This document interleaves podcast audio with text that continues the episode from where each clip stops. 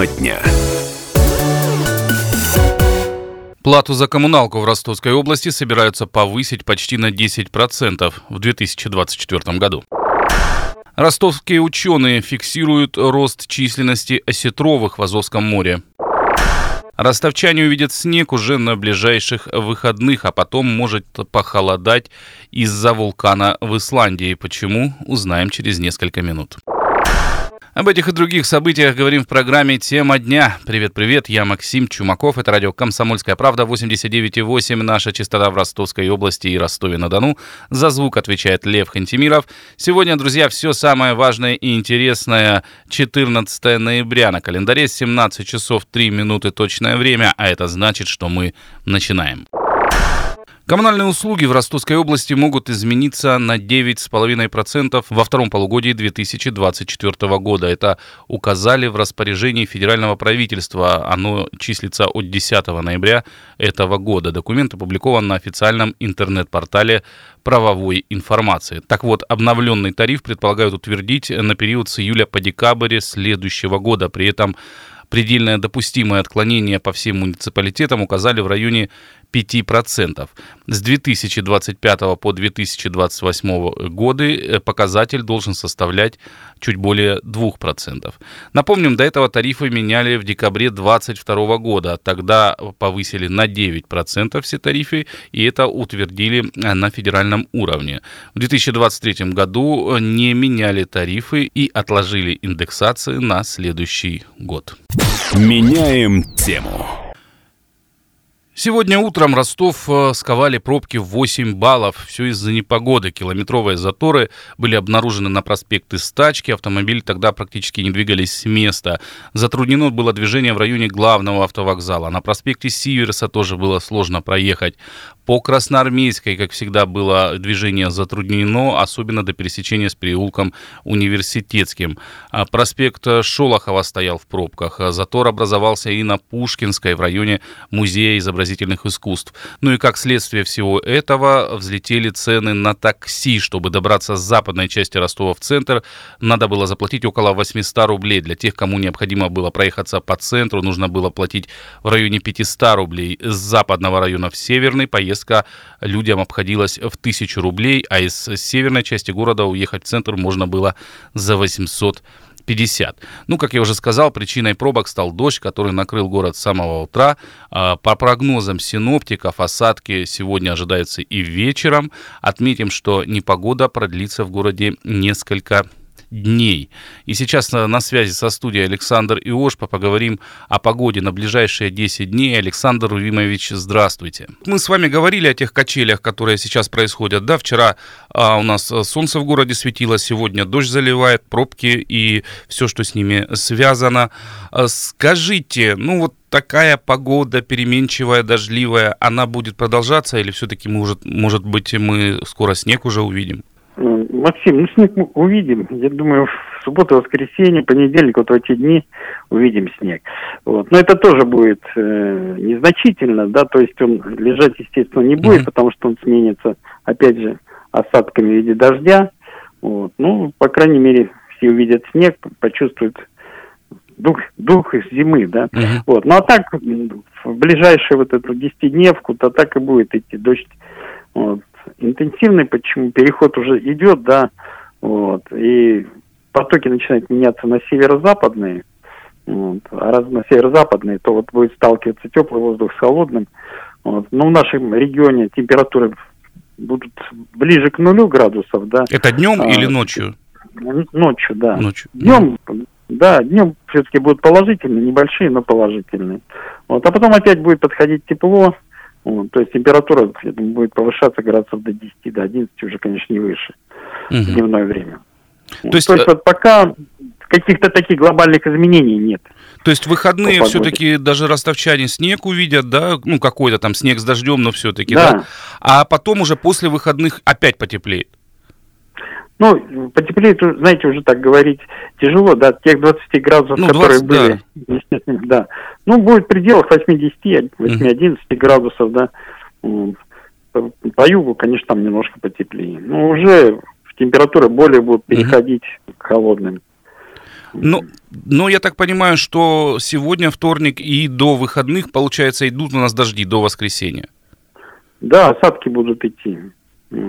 Ближе к воскресенью уже смешанные, а сейчас пока вот такие вот в виде дождя в основном. А вот это потепление, но... когда придет?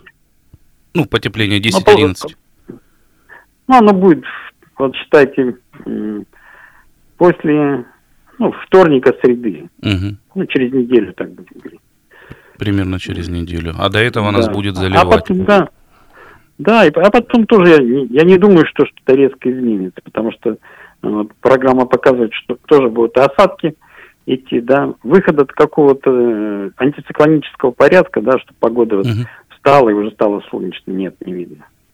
То есть будет у нас вот Может так... быть, да, может один день какой-то выскочит, но незначительно. Все системы смещаются со скоростью порядка 70-80 километров, поэтому это скорость очень большая, поэтому и погода будет изменчивая угу. на весь период. А если еще в Исландии рванет вулкан, тогда много изменений может произойти. А есть такие предпосылки? Да, я думаю, да. Что-то оно все идет к тому, что вот то, что наши сейсмологи показывают, вот, что, наверное, на ближайшие дни может такое быть. И тогда какой, как, как, какие изменения могут быть в погоде у нас?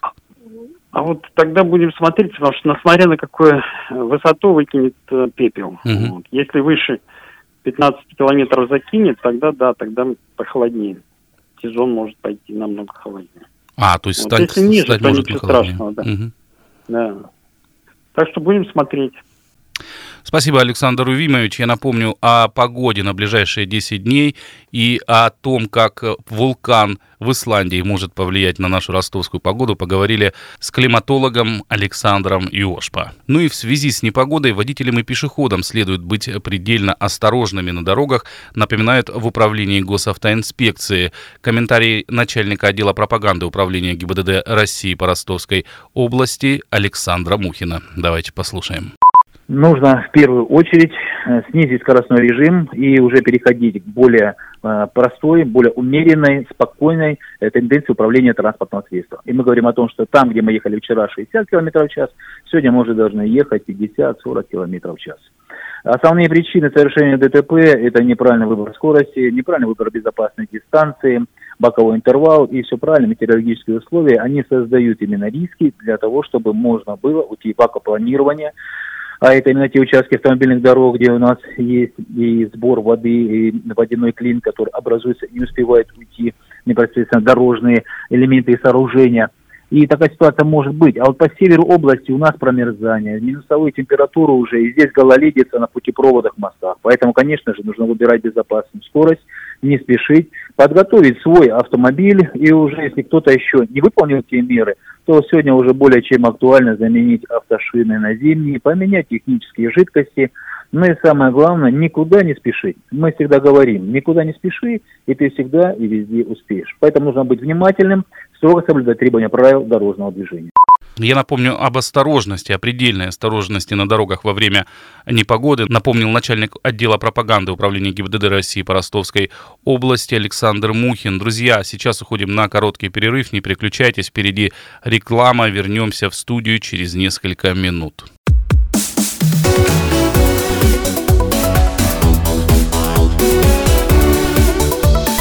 Тема дня.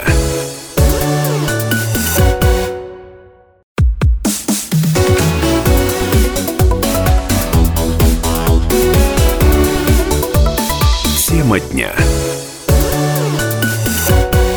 Друзья, мы снова в студии. Я Максим Чумаков. Если вы меня слышите, вы слушаете самое правильное радио. Это радио «Комсомольская правда» 89,8 FM. Эм. Наша частота в Ростове-на-Дону и Ростовской области.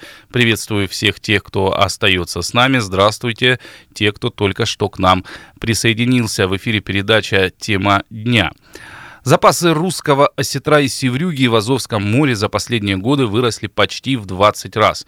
А, если в 2015 году учтенный, только учтенный запас этого вида рыбы оценивался всего в 42 тонны, то уже в 2020 году в 766 тонн. Правда, как говорят ученые, о восстановлении э, популяции до промыслового объема говорить пока рано. По предварительным расчетам, разрешить вылов осетра в Азовском море могут еще не скоро.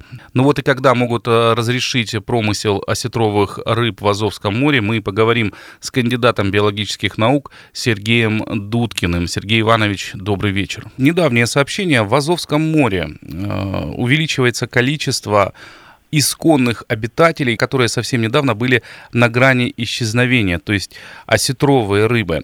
Скажите, есть ли подтверждение этому факту, и если есть, то в связи с чем это все происходит? Это действительно так. Э, растет численность и осетра, и севрюги, причем э, такими ударными темпами, mm-hmm. выражено явно.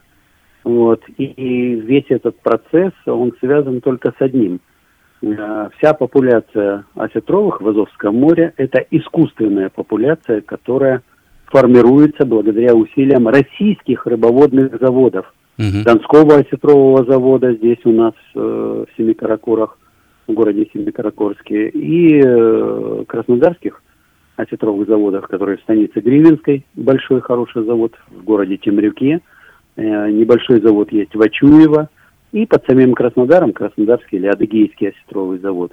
Все эти заводы все время, э, и во времена Советского Союза, и после уже, во времена Российской Федерации, осуществляли выпуск осетровых видов рыб э, в Азовское море. То есть осуществляли зарыбление mm-hmm. этого моря. Вот. Но э, в условиях хозяйствования Азовского моря, э, в условиях хозяйствования на нем двух государств, представителей двух государств, вот. Э, ресурсами пользовались эти два государства. И в 90-е годы это использование ресурса было весьма нерационально. Вот, фактически стадо осетровых, которое было порядка 80 тысяч тонн, буквально было истреблено за это десятилетие таким образом, что к 2000 году они потеряли свое промысловое значение, эти стада, и был введен запрет на промысел. А, и русского осетра, и севрюги. Азовская белуга тоже очень важная осетровая рыба, но она э, еще в 68 году была критически низком состоянии, и тогда была занесена в Красную книгу Российской Федерации. Вот. Э, ну так вот по осетровым. Э, с нашей стороны осуществлялось зарыбление постоянно mm-hmm. этого моря, заводы работали, вот, ну чуть с большей, чуть с меньшей эффективностью – вот, но тем не менее. Но это было, да. Э, но это было, это было регулярно и постоянно. А вот на украинской э, стороне были в основном основные браконьерские места, куда эта, эта, ры, эта рыба исчезала. Вот. К сожалению, соседнее государство э, закрывало глаза, несмотря на то, что Украина внеси, внесла и русского сестра, и Севергу в Красную книгу, тем не менее, мы знаем, здесь в районе Геническая были а, был рынок вот, э, активный в Джанкое, вот, который, которая ситрина продавалась ну, в огромных количествах. Э, поэтому до определенного времени осетровое стадо, несмотря на усилия по зарыблению, никак не могло восстановиться. И восстановление мы начали только, увидели только с 2014 э, года – а, связанная с определенными событиями, mm всем известными, а именно вхождением Крыма и Севастополя в состав Российской Федерации. Благодаря этому э, моменту э, значительная часть акватории Азовского моря стала подконтрольна российским э, соответствующим пограничной службе, например и значительное вот это браконьерское пятно, черная дыра, куда исчезали рыбы у берегов Крыма, вот, а там основные места зимовки осетрового стада было в Арабатском, Казантипском заливе. Вот оно перешло под юрисдикцию Российской Федерации. И буквально чудо в первый же год, первый же год, в конце 2014 года, мы начали уже видеть, что прирост. осетровых угу. чуть-чуть прирост, да а потом 15, 16, 17 год, все это по экспоненте, по нарастающей. Вот. И сейчас э, мы встречаем рыбу уже промыслового размера, рыбу, которая созревает. Вот. Э, рыбаки, по сведениям рыбаков, э, ловятся уже и, и текучие самцы весной, и икряные самки. Действительно произошло явное восстановление осетрового стада. Ну и потом события 22 года, когда... Азовское море стало внутренним нашим. Да. Азовское полностью внутренним. Пока что, пока что в связи с особым режимом, э, проведением специальной военной операции, все это вот э, север э, и северо-восток Азовского побережья пока э, не подконтролен пограничной службе, то есть там продолжается вот такое, э, ну, незаконная добыча осетровых, но все равно она осуществляется не в тех масштабах, которые способны подорвать все промысловое стадо. Надеюсь, что по мере э, наведения там порядка, наведения э, прекращения боевых действий и уже вступления э, в силу э, мирных администраций э, со всеми структурами, в том числе и наши пограничники там будут осуществлять уже контроль, вот, э, то и последние очаги вот такого исчезновения убыли э, непромысловой э, осетровых – вот, э, они будут ликвидированы, и мы тогда еще более увидим этот выраженный эффект восстановления э, осетрового стада. Скажите, ну, например, в, э, в будущем десятилетии, в ближайшем десятилетии, возможно возвращение осетровых к промысловой добыче, или это все-таки долгий процесс? Ну, как показывает опыт, если нормальный контроль, надзор э, и порядок на воде, вот. И браконьерство, ну хотя бы как э, во времена Советского Союза, где треть где-то э, было нелегальный вылов, а две трети это все-таки белый вылов был, угу. который э, в статистике. Хотя бы вот так, если будет, вот, то при нынешних э, темпах зарыбления моря где-то на горизонте 33-35 года уже возможно восстановление промыслового значения осетровых. Но а, ведь э, сейчас, если Азовское море становится внутренним морем Российской Федерации, и все регионы заинтересованы э, в том, чтобы восстановить э, нормальное рыболовство да, в этих объемах, и э, выпуски это все в руках государства, объемы выпуска mm-hmm. молоди, то может быть принято управленческое решение, оно назрело и оно вот актуально на данный момент – резко увеличить объем зарыбления. Вот. Сейчас где-то зарыбляется в порядка 5 миллионов экземпляров русского осетра, в например, год. и порядка миллиона в год. И э, миллион э, севрюги, э, малька э, в год. Э, если выйти хотя бы утроить эти э, объемы, вот, э, выйти на 15, 18 до 20 миллионов то мы можем, в принципе, выйти даже на э, горизонт восстановления вот, промыслового значения осетра и севрюги даже порядка к, э, к 30 году. Потому что растущей рыбы уже в море достаточно.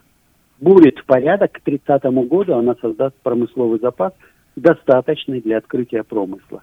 Для этого нужно, чтобы запас промысловый достиг ну, порядка 10 тысяч тонн вполне до 30 года при условии порядка это, это достижимо.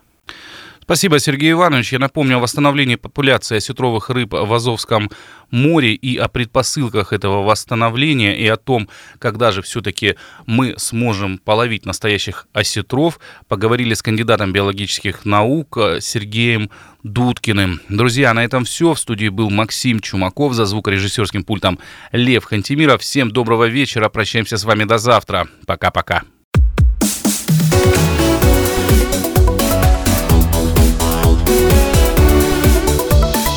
Тема дня.